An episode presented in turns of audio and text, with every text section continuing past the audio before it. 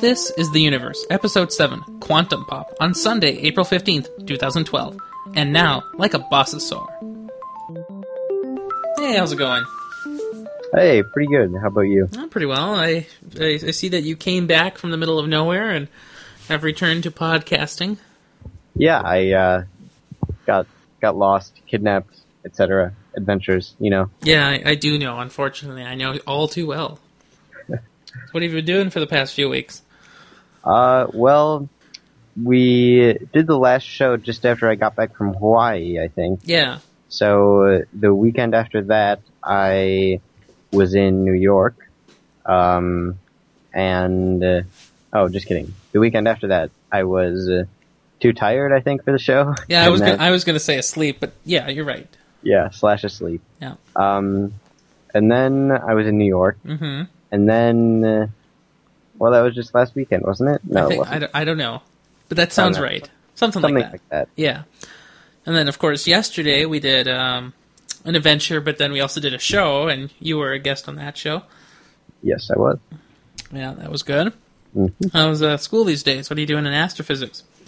Uh, you know, astrophysics stuff. I don't know. School's school is tiring me out. School is I- becoming approachingly irrelevant because I believe there's only a few days left. Yeah, that's true. Um, I've tried not to think about it too much on weekends, 26 days. but yeah, I, I don't know. My classes are less interesting than they were at the beginning of the semester. Yeah. What was that other class you were in? Uh, you were in two physics classes. Quantum, Quantum mechanics? Okay. Quantum physics. Hmm. Yeah, I'm in um, the programming class you were in last semester, and that would be 2011 computer science.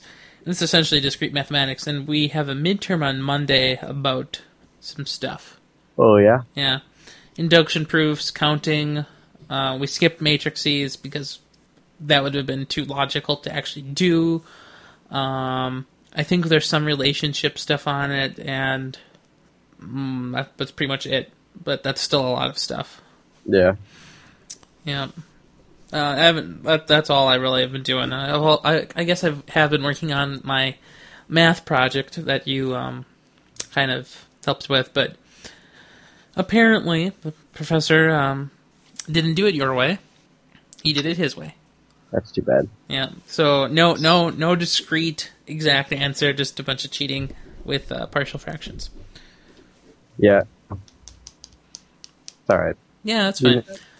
Wolfram knows how to do it, and you look on Wolfram, so you know how to do it. Right. Well, and you told me, of course. Yeah. Yeah. It, it it was an interesting problem because you know it was given to us as a logistic growth equation, but it wasn't. When you um, look on the Wikipedia at that particular integration uh, relationship, you know you don't see any kind of logistic like equation at all. But of course, if you know anything about a tangent curve, it looks exactly like a logistic growth equation. Yes. Yep. So, what do you know about the news this week, or in just in the past month in general? Since you know it's been a few days. Yeah. um, well, news. This is sort of news. Uh, astronomers have, uh, as in just like some specific group of people, not like in general. This isn't like a consensus. It's actually under debate. But um, there's an article titled "Astronomers Find Evidence for Massive Star-Killing Sandstorms." So you read that, and you think, "Oh, there's sandstorms that kill stars," but really, it's just uh, stars that have tiny particles in them, which are expelled by solar wind and then are retained or sort of come back towards the star and extinguish it. Hmm, that's interesting. N- normally, you don't think that happens. So it's not even like um, a supernova or anything. It's just dust particles that are Well, so near that, the star. that was, yeah, that was the original idea. And then people said, oh no, that wouldn't happen because the particles would just get melted and just turn back into star material. Right. And then n- recently, people, a new study says that if the dust particles were slightly bigger, they would reflect the light back towards the star, which would further heat the core and push the the particles out even faster. There'd be more like radiation energy behind them. That's so ridiculous. Um, and so there would be giant sandstorms sort of radiating out from stars. Sounds like a uh, very contrived story. You know, the comments down below are even more interesting. There's just Yeah. three, three videos of some stuff. I don't know what's going down the, on down there, but uh, it's pretty weird. That's generally the case on this website. um, but yeah. So, Mhm. speaking of space news, which most of this is, but the next article in the space news is uh, sort of relevant to where I was over spring break, which is Hawaii. The Keck Observatory, which is uh, one of uh, I think 15 on Mauna Kea, is uh, being outfitted with a new device called the MOSFIRE. and why is Hawaii a good place for these things?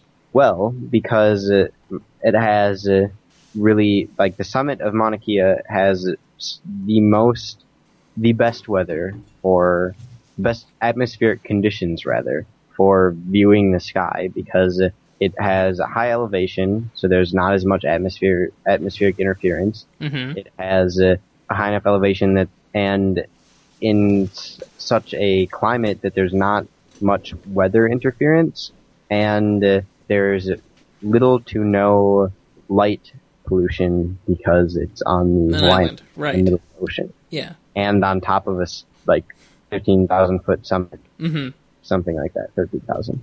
Um, yeah. So is. MOSFIRE, what does that stand for? The multi-object spectrometer for infrared exploration. Great.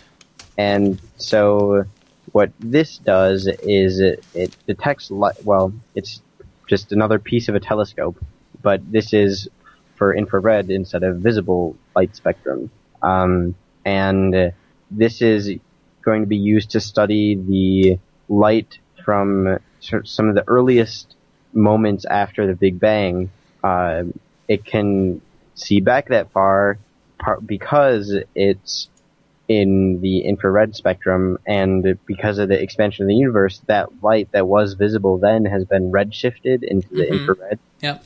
um, and so that's why that is important. It's interesting. So, is. what does the multi-object in the name do for it?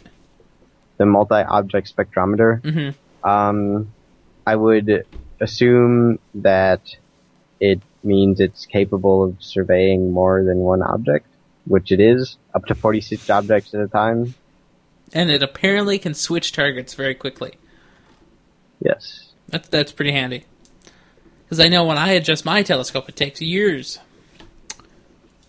Hmm. So Yeah. I, I hear you were reading a book recently. Yeah, so, uh, slash not actually reading it, but just have, I've received it in the mail. I haven't started reading it. That's the reading. same thing by all standards. Um, but yeah, so this is uh, a book by Neil deGrasse Tyson, who we have mentioned on the show before, hmm called Space Chronicles, Facing the Ultimate Frontier. And I have it right here in front of me. That's good. Um, got a nice picture of Neil on the back. Uh, and so this is his most recent book. He has published a couple other ones, um, one of which is the Pluto Chronicles, of course it is. and another one is uh, Death by Black Hole and Other Cosmic Quandaries, I think. Hmm. Uh, so yeah, Space Chronicles is sort of a deconstruction of the current climate for space exploration and somewhat science education in the United States. Um, looking at it from a political perspective, from technological perspective, from and like looking at the state of NASA, this current sort of mood in the country towards uh, space exploration and scientific advancement, stuff like that. Um, and apparently it is very good. I have not read it, like I said, but I hopefully soon when I stop being so lazy, Did you order from Amazon? I did. That's good. Um, yeah, so if anybody is looking for a good book, uh, a bunch of other people recommend this one, and so I will recommend it as well. About how long is it? Uh, it's fairly, it's like 320 or It's so reasonable. pages, Probably should get through that in a weekend. and it's not like really small type or anything. It's got, uh, whatever, three quarter inch margins, so it's not like super dense. and it's a to only nine ninety nine on Kindle and seventeen seventy nine on the hardcover from Amazon. Yeah. I'll put a Um, link to that in the show notes for everybody. Yeah, and it's, it covers just a ton of things, and apparently it's very good. And I would imagine it is because it's written by Neil deGrasse Tyson. No, who that's, is there you go. Um, So there's there's three parts in the book, um, according to the Amazon, and so essentially the first part deals with how uh, humans have this desire to explore space and what those reasons are. The second play, the second part is how um, we have come, overcome barriers to space entry and you know the science that goes along with it. And the third part apparently is why not. So these are mostly um, things that on on why we haven't explored space more and that why we should more. So that that Yeah. that's kind that kind of goes um, hand in hand with um, the last podcast we did, which is how much would you pay for the universe, and that was part of our taxation problem that we don't pay enough taxes towards NASA development. yep, hmm that's it. Yeah, the penny on dollar thing. Yeah, Um, like what is it, four tenth of a penny? yeah. It's ridiculous. Um, oh, uh, sorry. The his other book is uh, the Pluto Files, not the Pluto Chronicles. This is Space Chronicles, Pluto Files, Death by Black Hole. You can Really? find all of those links on the Amazon on the same page because Amazon is smart enough to realize who the author of all of them is. Very smart. Um, oh, on the book note, I actually just bought another book from Amazon uh, called, well, something like the History of the FBI or something. Really, I Uh, think you're on a list now. It maybe, um, and I guess it focuses on the organization's sort of birth and then its direction under Hoover. And Is it entitled "Enemies: A History of the FBI"? Or Yes, okay, yes, that is it. okay, By Tim Weiner. what a great name. I think it's yeah. He was on the Daily Show. Um, they did a sort of an overview of the book. It's a really That's good. interesting interview, so I decided to get it. But back to space news. I'll Um, put a link to that in the show notes too. Well, speaking of books, actually, I've um, this weekend I downloaded an audiobook and it's called Spin, and it's um, it's pretty good. I, I bought it from Audible, which of course is Amazon actually, and so it's about um, it's about you know planet Earth and you know it's, everything's normal, and then one day um, all of the stars essentially just disappear. So the sun's still there and the tides still work, but you can't see the moon, you can't see the stars, but for some reason you can see the sun. Well, eventually it's revealed through some scientific, you know, stuff that the sun is isn't actually there; it's actually fake, and there's some insane stuff going on on the outside of the planet where the stars have disappeared, and it's a pretty, a pretty good book actually so far. I'm about four hours in, but I've been listening at double speed, so I don't know what that really means. eight.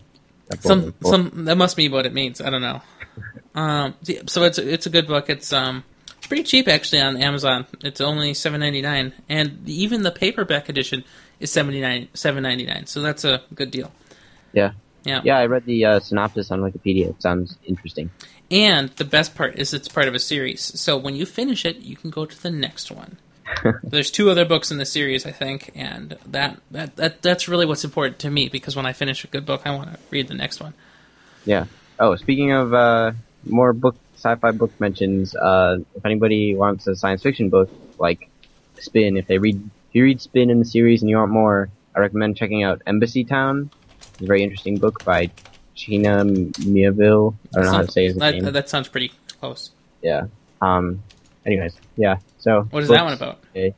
Uh, it's about it's about a outpost of human civilization. This is science fiction set in the future. Um, outpost of human civilization where we have met a race of aliens that have a fundamentally different s- form of communication. Their speech is uh, not at all the same as ours. It it's, it's sort of two voices uh, Hmm, that's very interesting. at once, and there's a I don't know. There's a lot of like sort of linguistic elements underlying the plot, and it's also just some good hard sci-fi in there too. That sounds good. Uh, I'll put But- that in my Audible um, basket. yeah, very interesting. And it's Uh. uh, and it and it's nice and long, twelve hours. That's good. So So, back to your science news. we have uh, seen the moon's dark side now. Really? Mm. How did we manage that? Well, I mean, this isn't like technically like it's not the first time we've seen the moon's dark side, but since the moon has a weird uh, axis of spin compared to ours, uh, the, the polar regions receive like almost no sunlight, hmm uh, and so there are weird parts of the moon that we haven't really seen before, and so astronomers set up a, or they, I guess they used a lunar reconnaissance orbiter, um, which was, I think was also mapping the uh, altitude of the moon's surface, um, and they used it to create an illumination map, which you can find in the show notes. Very interesting looking image, uh, and the way that they created it is also very interesting. Um, just using, uh, sort of averaging out the, uh, the over a year whether a pixel was illuminated or not. Hmm. Uh, to differentiate between sunlight and darkness, they looked at a piece of ground which like corresponded to a pixel in the image, and if it was sunlight, it would be set to one. If it was dark, it would be set to zero, and then that would be averaged over the six months or whatever that they were observing it, creating this map. Very weird image to look at. So, have you ever seen like? Um, I'm sure you've seen it. Like, have you ever seen uh, like dust under a microscope? Like um, volcanic ash dust. It looks very similar to what like volcanic ash dust would look under a microscope. And to Yeah. think that's what the moon looks like. Yeah, it's, it's I mean, this is a very weird picture of the moon Right. because the moon doesn't actually look like that. No. But that's if you projected the moon onto a flat disk and then textured it, it would look something like that. hmm But it's also very disorienting because the light is sort of coming from all directions at once Right. towards the pole Mhm. because uh, so the this is looking down onto one of the poles and so the sun is essentially orbiting around this um i mean not like literally but the light is coming from the sides and so there's a weird hole which is a crater that is illuminated on all sides but the center is black which is weird like that wouldn't happen normally just in a regular picture so it's it's interesting to see what that averaging out over the six months does to the image Well, you know what I was going to say. I was going to say it, it was, must have been taken with Instagram. Oh, def- Yeah. Any- um, more news in our local solar system.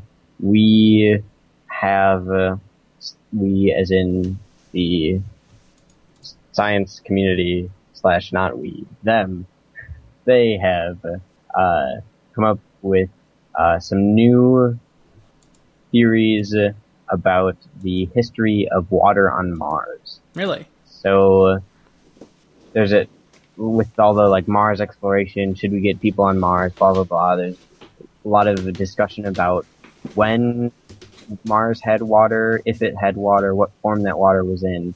Um, right now, it has polar ice caps, um, but people believe that in the past, when the planet the planet was warmer, and so it would have had large oceans, um, and the topography to support that. Uh, if you look at an altitude map, you can see like oceanic plains looking things. Um, but recent, some people recently have claimed that Mars was never warm enough to have large oceans. Enough. So the debate now is uh, less certain. There's more of a debate now that this has been published than there was before. Before it was fairly well accepted that Mars had had liquid oceans at some point. So what Now- would, what would have made Mars warm enough? Would it be, would it have been the atmosphere, or would it have been a sun related thing? Uh, well, both. A thicker atmosphere would allow it to trap more heat from the sun. Okay. Yeah. Uh, and so there's a apparently there's a planetary conference next month. Is that when all the planets get together? Uh, I think that's where the planetary scientists get together. Ah, So it should be Uh, a planetary scientist convention. Yes, Conference. conference, whatever. Planetary Scientist Conference. There, There you you go. Um, and they will discuss, and they will discuss the early climate of Mars. Um, let's see. Our next space news is about the government. So my FBI book, slightly relevant. Um, Slightly. the so apparently there are communities of amateur astronomers who track satellites and obviously one of the the, the largest slash the group entity that has the most satellites in space is the United States government hmm and a lot of those satellites are supposed to be like sort of spy satellites. Um, but the amateur satellite tracking community has sort of uh, um, gotten rid of this, uh, sort of uh, decloaked these satellites by tracking them. So spy satellites that are supposed to be invisible, or at least you would would be more effective to spy on someone if they don't know you're watching Right. um, are being tracked and their orbits are sort of being plotted and stuff. Um, so Matt was telling me. Matt was telling me that last uh, last week. He, you know, it was nice out last week, and he was telling me that he could actually see a satellite going by in you know the sky. Pretty cool. yeah, Um, I don't think this video has any audio, so there's no real point. I'm playing it on the show. Yeah, Yeah, no, it's But- it's essentially just a video of some white dots moving around on a screen. Mm-hmm. Those are the satellites, by the way. Yeah, the yeah. So the link is in the show notes. Mhm. Um, let's see. That is already somewhere else in the show notes. Um, we've got the awesome video of uh, which is timely because this past Thursday was uh, Yuri's night. Really? which we happened to celebrate actually on Friday uh, through a lake adventure. Um, Sadly, there were clouds, so we couldn't see the stars, but still fun. So, So- what is Yuri's night? What does that celebrate? Yuri's night is the anniversary of uh, Yuri Gagarin's uh, Yuri Alexei Alexeyevich Gagarin, I think is his full name. Something like Um, that. His his flight, his orbit in the Vostok One. Right. That was the the rocket and the Vostok K. I think was the Capsule booster thing. something, Okay. Yeah, something. and then the Soyuz uh, was the thing that he no. I like this part uh, in the article. At 6:07 a.m., Gagarin heard Korolev's shouting on the radio, "Preliminary stage, intermediate main, liftoff. We wish you a good flight. Everything is all right." And I like how uh, IO9 here wrote that in English because they totally did not write that in English. Right. Well, all I mean, but it's an English flight, not Russian. Well, I know, but it's funny. Oh, okay. So yeah, the Vostok one was his ship. The Vostok K was the rocket, and the actual capsule was uh, Unnamed. no. It's why do I not know? Okay, hold on. The Soyuz, right? Mm, yeah, that sounds better. Well, I don't know, or maybe it was the Vostok. Yeah. So, oh, I guess the Soyuz was the one that failed before him, and people died, and then he went up in the Vostok capsule. That explains why nobody ever talks about Soyuz. Um, but yeah, so anyways, uh, anniversary was Thursday, 51st, I think. Um, and, uh, there is an excellent video and sort of, uh, commemorative article, I guess, on IO9.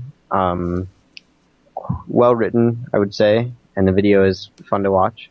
Um, and so this is, uh, well, this is important because this is the first man in space. I don't know if I said that. Yes, you did. Um, okay, well, I said it twice now, and uh, this is a big deal. So, uh, yeah,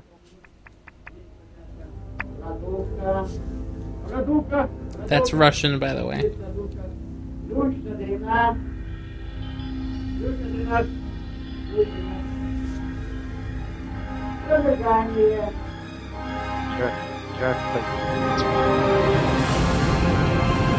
And there it goes, lifting off. This, um, you know, it's impressive to see video from back then because they actually had pretty good cameras. But watching this video, it reminds me of a little little application I have on my phone called Instagram. Ah. I'm never gonna let that go.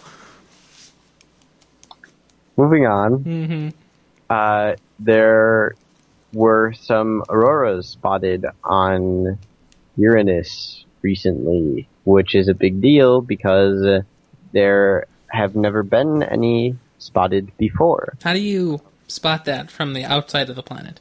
Well, by the auroral storms.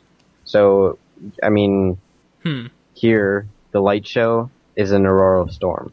We call the like the visual phenomena or an aurora, and then or auroras phenomena is plural, maybe I don't know. Um, and uh, so the auroral storm is what the magnetic particle storm that causes that, and so we see that sort of a similar way to the way that it, the ISS sees auroras on Earth. Um, it's a big deal because there've never been any spotted on Uranus before. We've seen them on Jupiter and Saturn, and we have now just seen them on Uranus. So Interesting. it's also interesting as from a like scientific point of view because of uh, the odd magnetic field, which is uh, uh, 60 degrees off from its spin axis, and its spin axis is tilted 98 degrees to the solar system's orbital plane. So if you can do that in your head, Trust me, nobody can do that in their head. Okay, well, the what it means is that the particles hit the magnetic field at a different orientation. Um, so it thing these observing more of these phenomena could offer insight into how the magnetic field actually works and affects the atmosphere, or stuff like that. I didn't know that that planet had um, a strange magnetic field. Well, now you do. Hmm, interesting. The Um, the comments on this thread are quite fun too. Oh yes. Uh, if anyone is uh, reading these articles or going to the links, read the comments because they are often funny. Um,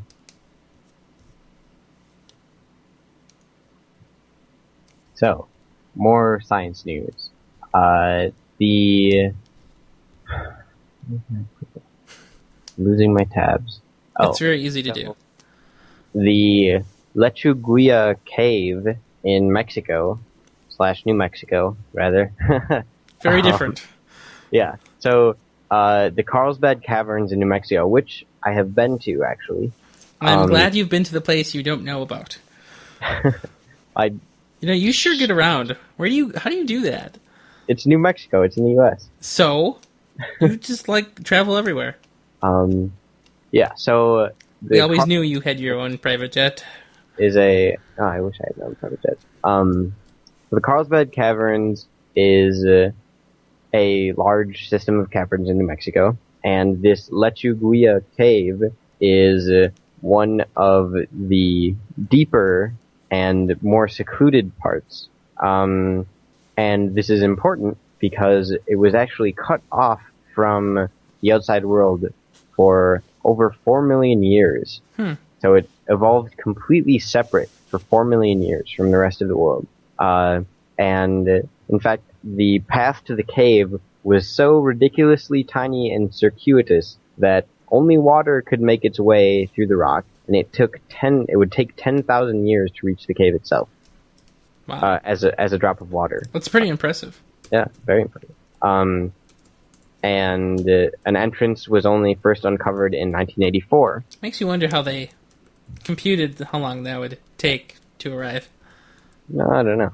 Um, yeah, so uh, this pristine ecosystem was found to contain some antibiotic-resistant bacteria, um, which is uh, interesting because uh, these bacteria have to be older than the human race by about 20, a factor of 20 times. So we're, uh, whatever, however many hundred thousand years old these bacteria have been stuck in this cave for 20 times that long.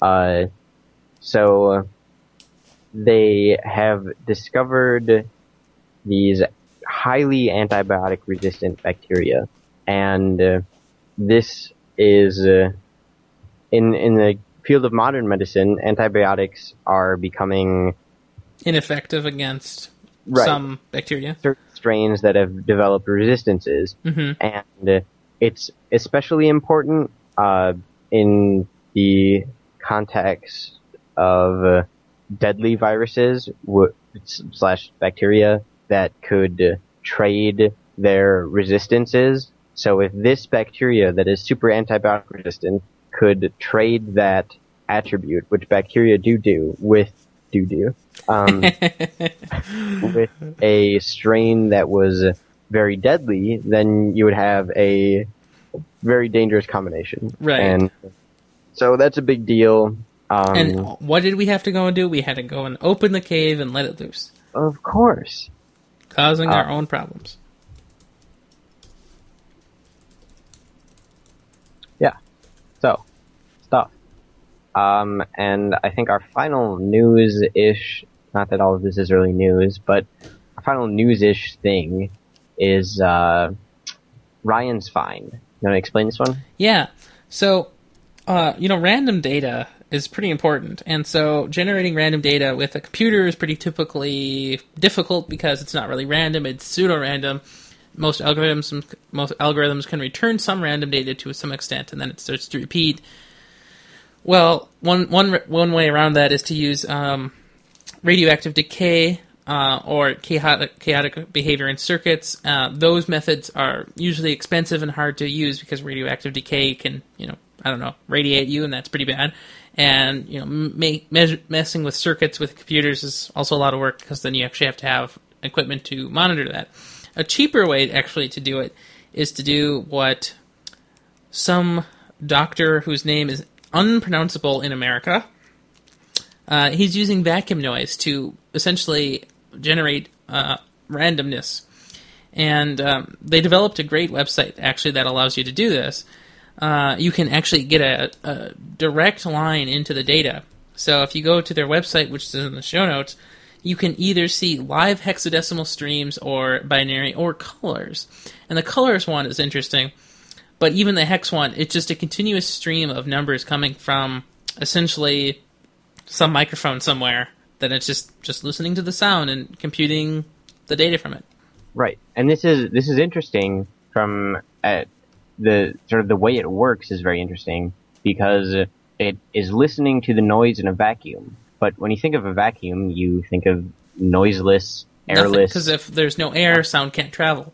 It's not Right. listening to sound; it's listening to what? It is listening to sound. Well, it's not sound. It's not like vibrations of sound. It's No, no, no. It is vibrations. but it's not like air. well, sort of. Um, Not really. Yeah, no, it uh, it's listening to the sort of uh, quantum fluctuation, the quantum pop of uh, particles inside the vacuum. So it's not right. So it's not noise in the way that you normally think of it. No, not at all. So that is- th- those quantum it's- it's fluctuations are, um, you know, they're totally random. You know, uh, quantum mechanics is totally unpredictable.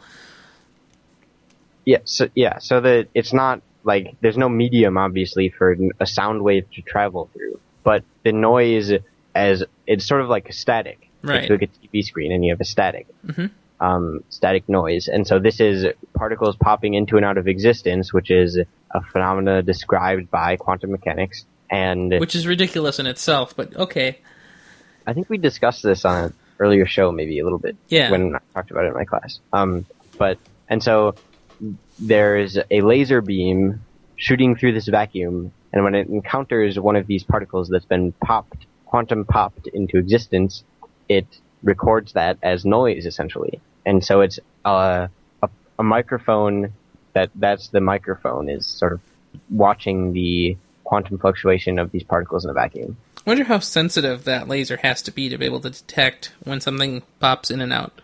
Uh, you know, I don't know. That sounds like a physics problem I would have to do in my class. I'm already having nightmares. So this is a great, great, great thing to have because the radioactive method of, like, uh, for me, like I know um, in Java there are allegedly secure cryptographic random source generators, but the ultimate source currently is the radioactive decay method, where radioactive decay just emits particles totally randomly, um, and that's usually been the method to get random, truly random data. But this vacuum alternative is also a pretty good solution. Mm-hmm. And their website is absolutely fantastic. You really have to uh, visit it and just watch a wall of colors develop randomly. It's really fun to watch the binary live stream. Oh, let me uh, take a look. Hmm, their website's getting slow. Oh yeah, that binary stream is fantastic. I like how like a whole section, a whole series just pops in every second or less. Mm-hmm. Um, so what else do we have? What what are what's our time? We're good. Okay. Um, we've got a couple more things to talk about. Look like one of them is sort of related to something we talked about earlier: Mars, space exploration, that sort of thing. Um, there's a video from the Jet Propulsion Laboratory about the different strategies for landing on Mars. Very nicely animated little video uh, that show essentially just demonstrates the different possibilities for getting a lander on the surface of Mars without breaking it. Um, I suppose I could mention what the different methods are. I mean, first to get through the atmosphere, you need the heat shield, and then to not break when you hit the ground, you need the sensitive scientific instruments. You need some sort of uh, parachute, and then something to slow it down even further, which two strategies that are used now currently are airbags and uh, retro rockets. Now the airbags are just hilarious. They look like you know huge cotton balls, and then essentially the whole thing just bounces around until it stops. Yeah, pretty much. That that can't be good for the instruments. Well, but the airbags absorb all the cushion, so that it's not like they're being jarred; they're just moving. That's a lot of movement, though. Well, it must work. They do it. Yeah. So that's a good watch. Um, let's see. We've got something that I wanted to rant about, which is uh, uh, another article on IO9 about uh, some person commented on a article about the multiverse or the multiverse theory, and their comment was since there are an infinite number of alternate universes, there must be one in which there isn't an infinite number of alter- alternate universes. Perhaps this is the one. So, people Isn't that like, like a complete paradox on its own? Yeah, well, people are like, "Oh, it's a paradox. We got to figure this out." And like some, they wrote a bunch of articles. And there's an article on IO9 sensationalizing it, but it's stupid when you actually look at it because so there's an infinite number of alternate universes, but then if there's a universe where there aren't an infinite number of alternate universes, that's a contradiction. So your statement is a logical fallacy. Right. Doesn't make any sense. I think it's stupid. I don't know. But anyways, Well, I mean, I can I can see why some people would tem- come to that conclusion, and it's a funny thing to come to. But I think one thing that you don't uh, apply to it is that there are actually rules that even all universes must follow in order to be a universe, if there are multiple universes. So I Right, think I think they missed some bullet points on their list of axioms they were using to uh, determine it. Well, the the paradox was that if there's an infinite number of universes, and that would mean that every single possible universe configuration is present, then one of those configurations would be that there are no alternate universes. But that's that's not that would be a constraint on the set, the infinite set of universes, rather than on a single universe itself, Right. which doesn't make any sense. hmm Um, yeah, I don't know. You That and was- your math. so, next sort of rant is is an article about how often dark matter collides with the human body. I just think it's kind of a pointless thing. I can't believe scientists are wasting their time studying this because we don't know what dark matter is. We don't know the distribution of dark matter, and so I perused the study that the article is uh, like based on, and there are a lot of assumes in it, and the cited works also contain a lot of assumes. And one of the biggest things is the number density of a part of dark matter, and also what dark matter is, because we don't know what dark matter is. One popular uh, possibility is weakly interacting weakly interacting massive particles, um, and we we don't even know really the, the local density of those in our sort of sector of the universe slash the galaxy slash the solar system. Um, and so trying to make any reasonable estimate of the number density of dark matter is ridiculous. So the so, estimate here is for the average person of 70 kilograms. I don't know what that's in, in pounds, but the average uh, person will experience between 30, yes, that's right, 30 and 100,000 dark matter collisions per year. Yeah. I, I love that range because it's like, it's either zero or just, you know, 100,000. Yeah, I mean, the 100,000 still isn't really that much as no. far as per year. Um, Not when you consider but, that you're made of quadrillions of particles.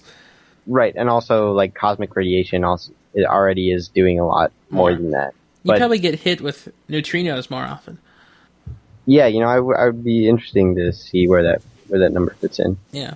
Um, but anyways, those are those are my two rants. I, I just thought was, those two articles were kind of stupid. Now, speaking like, of I'm, particles passing through you, a few weeks ago, I was talking to somebody, and I was, I remember a story like of NASA when the when astronauts first went into space, and they were just you know hovering outside the atmosphere and you know away from the protection of the Earth they would occasionally, when they were sleeping, they would see these flashes of light in their eyes. And apparently, it was um, since there were more neutrinos on the outside of the planet, or you know, highly energetic particles. Those flashes were some particles stimulating the redness, despite you know the eyes being closed and totally not right. facing a window. So I thought that was an yeah. interesting thing too. Yeah, no, that that I mean, it makes sense when you think about it, as far as like from a physical perspective, but you wouldn't expect that no. to happen. I mean, the the atmosphere shields most of that. Right, and so these cosmic rays, get, like hitting you more often, I guess, would make that yeah. visible when you're sleeping. Mm-hmm. So, time for some nerd news. Um, science fiction movie called Looper. Hopefully, some of you listening know what it is, even though Ryan didn't. I um, don't watch movies all the time, and when I do, I certainly don't watch the preview beforehand. It stars Joseph Gordon-Levitt which I believe was in Inception, right?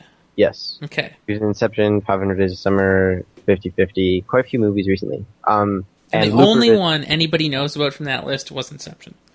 Okay. Anyways, Looper is this science fiction movie. Um, apparently, it's a, a, sort of a noir uh, about people in a universe where time travel hasn't been invented 30 years in the future, and these people in present time get essentially get sent people to kill by like the future mafia and mm.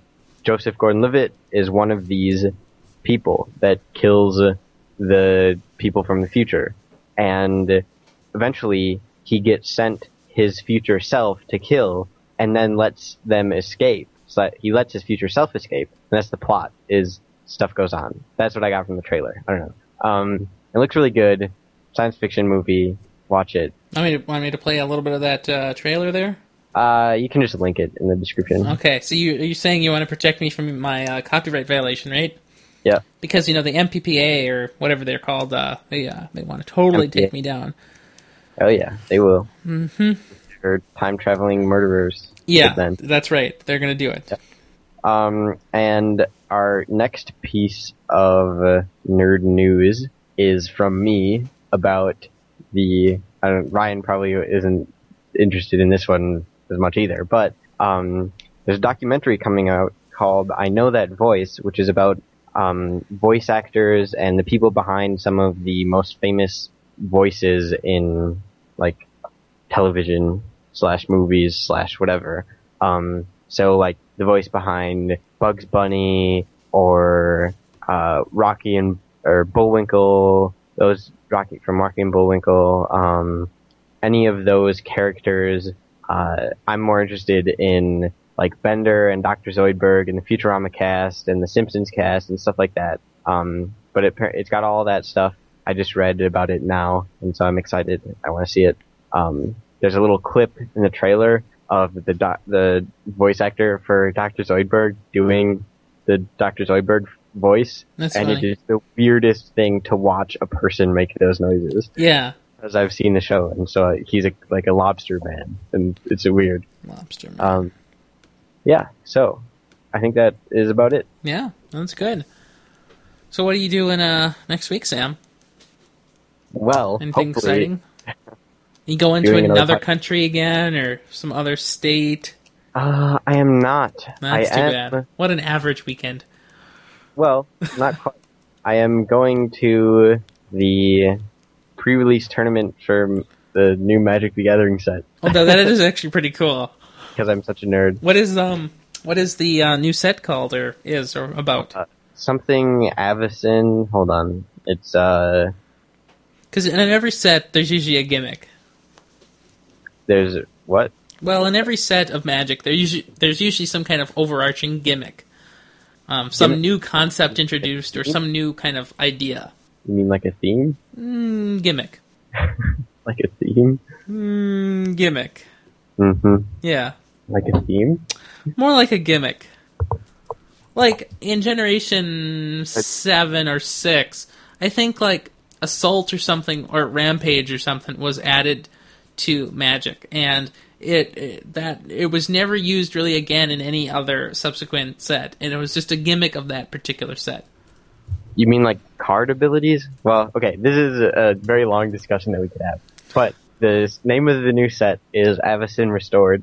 No, would I mean like not that anyone listening cares, but that's my weekend. In addition to volunteering at a non-profit benefit dinner thing. Well, I think the magic magic is way more important. Yes, it is, of course. Um, what about you? Got any plans for next weekend? Uh, no, I don't. But I have a, a computer science midterm on what is it uh, Monday, and uh, yeah, it's gonna be a lot of fun. hmm I'm looking at the uh, released sets of uh, Magic.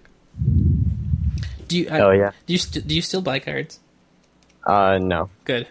Uh, also, have they changed the back of the cards yet? What? Have From they- the Have they changed From- the back of the cards? You know, like that six color, you know, orb, and then the magic wording in the middle. well, it's a five orbs Whatever, in I don't count. the Pentagon. Remember, I only count zero to ten. No, they have not, which is good because it's classic. Yeah, uh, you couldn't. You could definitely not change that. Yeah. Oh, it's not. It wasn't called Rampage or whatever I said. It was called Onslaught, and there was a gimmick in that that series, and it was from 2002 to 2003 when all the Onslaught cards were made, and then they just stopped. And I, I know I had a bunch of things from Mirrodin. I know I had a bunch of things from. Wait, so what? What are the? What's the gimmick that you're talking about in Onslaught? Because Onslaught is a set. I know, and in Onslaught, it also was a common um, ability of the of that set. called. I assume it was Onslaught because I, I Yeah. saw it, but I don't know. it's not. Too there's bad. no Def- Onslaught ability. There's know. definitely an Onslaught. Was it morph? I don't know.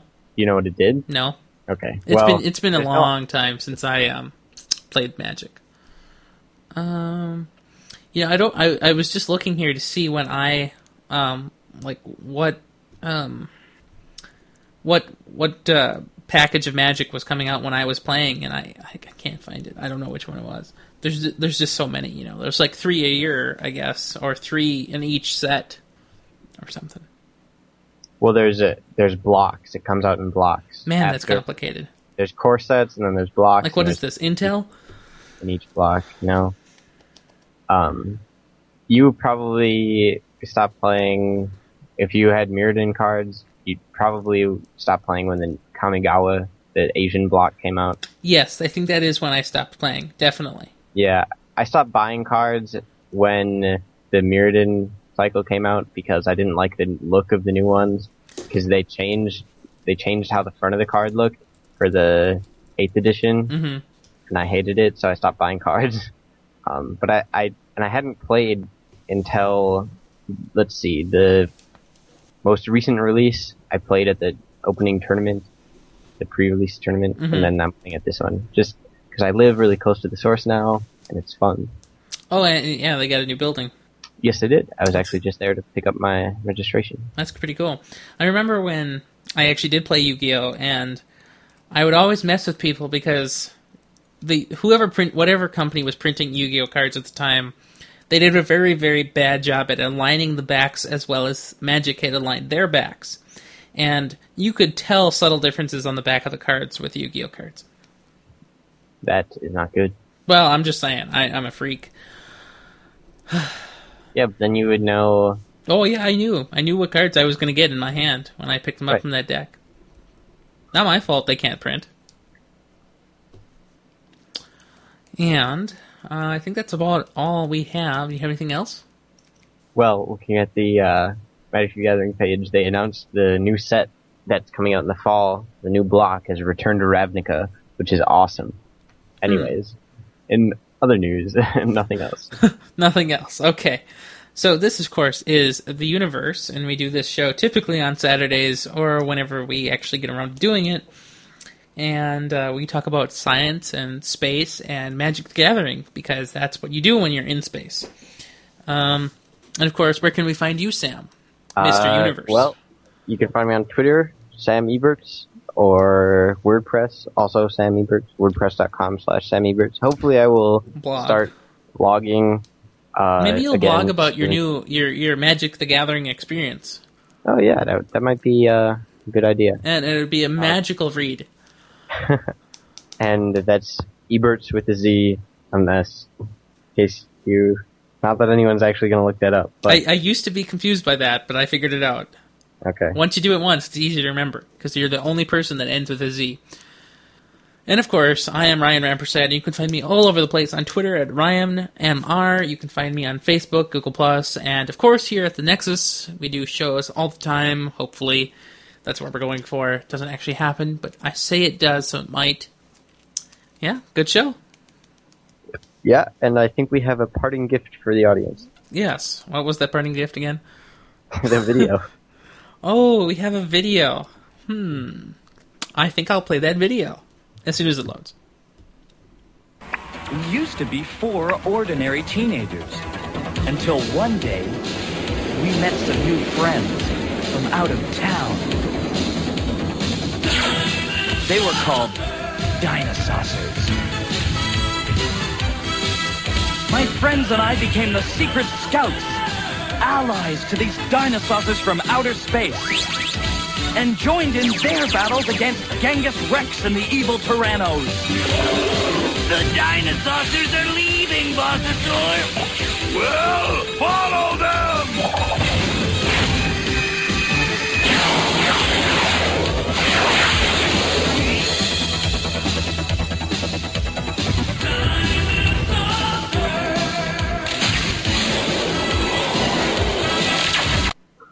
So, did you ever see like Captain not Captain Planet or something? yeah You know it, that you know like when they when the kids get the ring, you know, it reminds me a lot of Captain Planet. But then like and I never I never watched Captain Planet but I know what you mean yeah, and then like the whole like you know one side versus the other side. That's all very Transformers esque, which I am sure was totally out when that video Oh, when that when that sure. cartoon was there. I just love the names though Dinosaucers. Dinosaucers and Genghis Rex Yeah. and the minion calls the boss Bossasaur Uh huh. I mean seriously how awesome is that You know, uh, good old 90s cartoons I know, and uh, you even might even be before the nineties. That's so so Yeah, bad. I feel like that that is a nine. It could have been late eighties, I Yeah, guess. late That- eighties. That is a nineties feel to it. Yeah, Like, I guess so. I grew up watching stupid cartoons like that. I know, I did too, and, and it's so bad because when you look back at it, you don't feel nostalgic. You just feel dip- disappointed. That's what you did. Uh, I think it's hilarious. I know it is hilarious, but you just like I did that with my life. Darn. yeah. Well, Bossasaur, Ebert, I think it's a good show. Have a good weekend. Yeah, you too. Yeah, have a good one.